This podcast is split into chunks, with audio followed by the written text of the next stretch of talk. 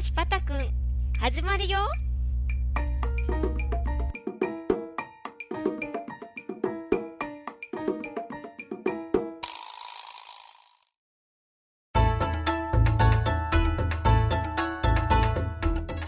皆さんこんにちは。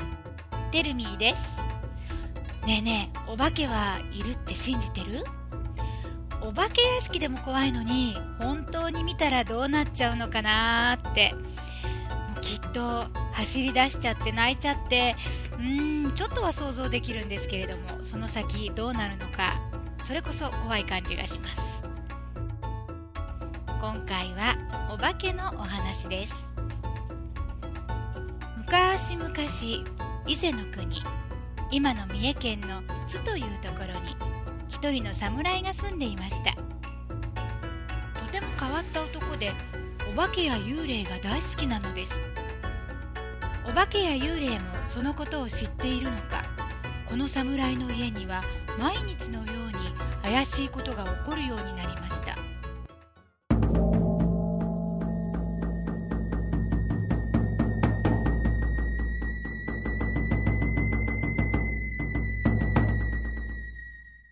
ある晩侍が夜中にふと目を覚ますと座敷の方から何やら賑やかな音が聞こえてきます。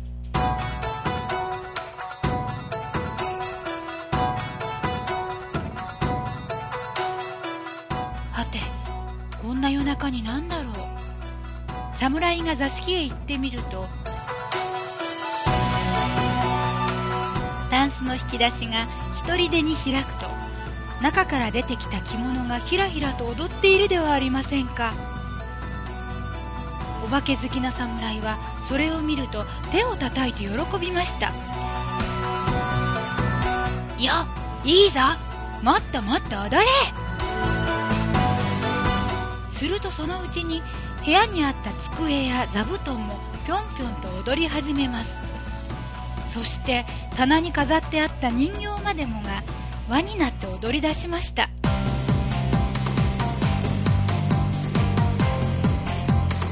侍はいよいよ面白がって「おい火鉢じっとしていないでお前も踊れ!」と言うと重い火鉢もふわふわと浮かんでゆらゆらと踊り出しましたそのうちに酒どっくりも踊り出したので侍が「こらお前は踊らんでもいいそれよりもわしの杯に酒を継げ!」と言うと酒どっくりは仕方なく宙に浮いたまま侍の持つ杯に何度も酒を継ぎましたれにはお化けも弱ってしまい踊っていた品物は次々と元の場所へ帰っていきました。なんだなんだもうおしまいか。どんなお化けか知らんが情けないやつだ。侍はそう言うとそのまま大の字になって寝てしまいました。人を脅かすお化けが人に喜ばれては立場がありません。お化けたちはそれからというもの侍が家にいる時に出てくることはありませんでした。ところが侍が殿様にお供で遠くの国へ出かけることになったのです。するとその晩早速お化けたちは大騒ぎを始めました。夜中に座敷の方で何やら騒がしい音がするので奥さんや家の者たちが行ってみるとどうでしょう？着物や家の道具だけでなく一つ目小僧や六六首にカラカサお化けまでもが陽気に踊りまくっているのです。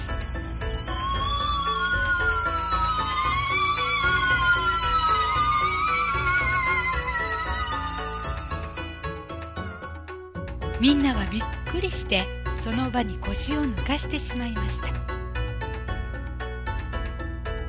時が過ぎやがて一番鳥が鳴き出すとお化けたちの姿はスーッと消えて着物も家の道具も元のところに戻って静かになりました。や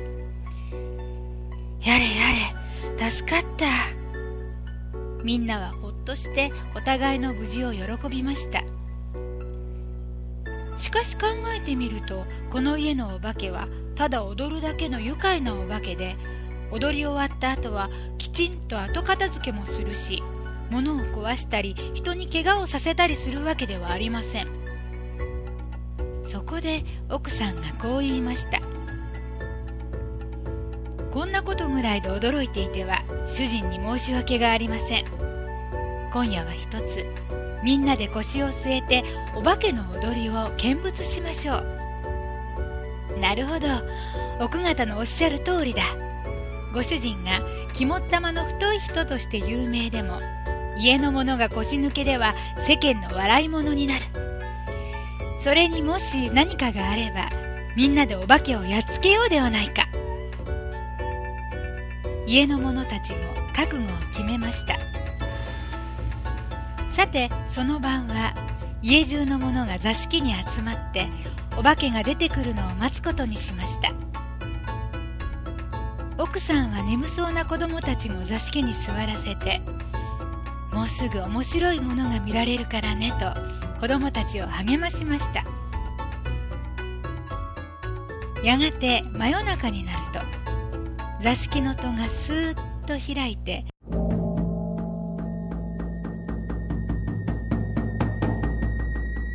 奥さんの着物が出てきました。続いて女中さんや子供の着物が出てくると着物たちはみんな輪になってゆらゆらと踊り始めました。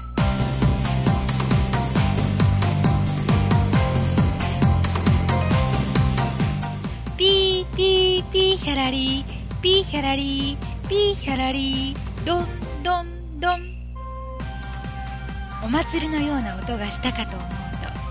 座敷にあった道具が次々と宙に浮かび台所の鍋までが飛んできましたそのにぎやかなこと子供たちも奥さんも家の者たちもその不思議な出来事に大喜びですそしてお化けが高2の姿になって座敷に現れるとみんなは大きな声で「よ待ってました!」と大きな拍手です人間に大喜びされたお化けは悔しいやら情けないやら。なんてやつらだ。ゆうべはあんなに怖がっていたくせに。まったくこの家の連中は。それでもしばらくは意地になって踊っていたのですがやがて宙に浮いていた者たちが元の場所へ帰っていき座敷の中は静かになりました。あれ？今夜はもうおしまいか？そうだそうだ。せっかく面白くなってきたのに。おーいお化けたちよ。頼むからもう一度出てきてくれよ。家の者たちはみんな口々に言いましたがお化けが出てくることは二度となかったそうです。おしまい。お化けね。怖くないと思えばお化けと友達になれるかもしれないしすごく面白い踊りも見られるかもしれませんね。じゃあ今年の夏は肝試しに挑戦してたくさんのお化けのお友達を作ってみたいなと思います。てるみでした。お話パタク次回もお楽しみに。また。